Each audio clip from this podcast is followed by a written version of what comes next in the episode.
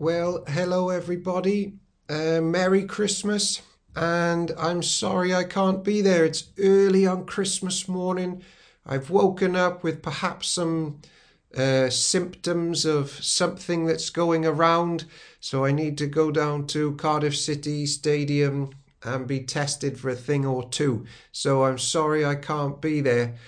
Um, let's just reread some of those verses that uh, Ricky B read. In the beginning was the Word, and the Word was with God, and the Word was God. And then verse 14 the Word became flesh and made his dwelling among us. Jesus this morning is the Word made flesh. What on earth does that mean? So, um, it's the arrival of Jesus, and children and adults, I guess, this is a better present to humanity than even a Nintendo Switch. Here's a question What is a type of food that loads of people like that I don't? Give you a second to think about that. the answer is chili con carne. Not a big fan. Here's another question What does chili con carne mean? Well, it means chili with carne. And what does carne mean? Well, carnes or carne means meat. So chili con carne is chili with meat, chili with flesh, if you could put it in that sort of butcher's terms. Um, if you ask a butcher to describe what a human is, what you are, they might say carnis or flesh or meat. That's what you are, these lumpy bits around your bones so it's pretty much meat. Um, you are carnis or carne, meat. And if you ask one of Jesus' best friends to describe who God is, who God is, they would say this because we just read it. The Word, that's Jesus, became flesh, meat, and lived with us. And that's what we remember this morning. The incarnation, that's the fancy word, carne, God in meat. And the early church fathers deliberately chose that title because it's really provocative. Today we worship God in meat, God con carne. And they had to be so provocative because there were loads of religions around at that time saying, no, God would never become a human. We're too dirty, we're too earthy for God. God would be way up there, way above us, way too holy for us to ever just join us in our mess. But the Christians have always been no, the living God literally becomes one of us, jumps down into the hole that we are in, becomes one with us, becomes our brother to show us the way out. And that's what we remember today. God looks like you. Or put another way, you look like God. God has eyes, ears, hair, feet, teeth. And as Mary held uh, her little baby and counted those ten fingers and toes, those very same feet and and hands would later, only a short time later, 33 years later, would have big nails driven through them as he died on the cross for sinners, again showing people the way out of the mess we're in. So, why is it so exciting that God is in meat? Well, one th- clever person puts it like this God became what we are so that we could become what He is. God became what we are so that we could become what He is. And what he is, God the Son, Jesus, is part of the Trinity, Father, Son, and Spirit. He is God. He is godly. And when he joins us in our mess, he shows us the way out. And what is the way out of being lost? It's reconnecting with God to become godly. I don't know where you are on life's walk, but I know this. Jesus uh, looks like you not just hair, eyes, teeth, and ears, but he looks like you as if he was there with you.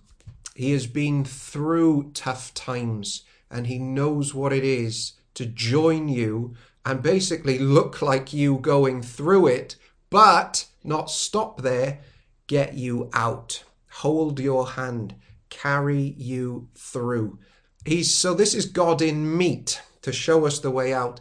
And the other word that uh, Richard read was that Jesus is the Word, and in the beginning was this Word. What's interesting is um, the Bible says He is the Word, like He is the ultimate wisdom. He is the reality. He is the standard for everything. And He's been there from the very beginning. He says in John chapter 8, before even Abraham was born. I am, I was there. I've always been there. Even before he was born of Mary on Christmas Day, he just had always existed as the Word, like wisdom or logic. And just to help us sort of go home with a big view of Jesus this morning, perhaps to love him more and give him more time than ever before, it really matters that baby Jesus is this word.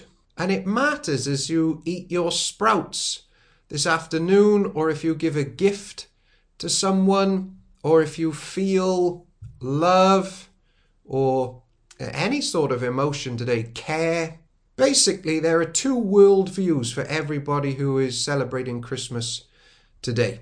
If there is no God, like if this is just a nice story but not true, and Jesus isn't God, and he's not logic and wisdom, then, and this is what some schools are teaching at the moment, it's popular but not very credible. You and everything you feel today, it's just chemicals just reacting in certain ways.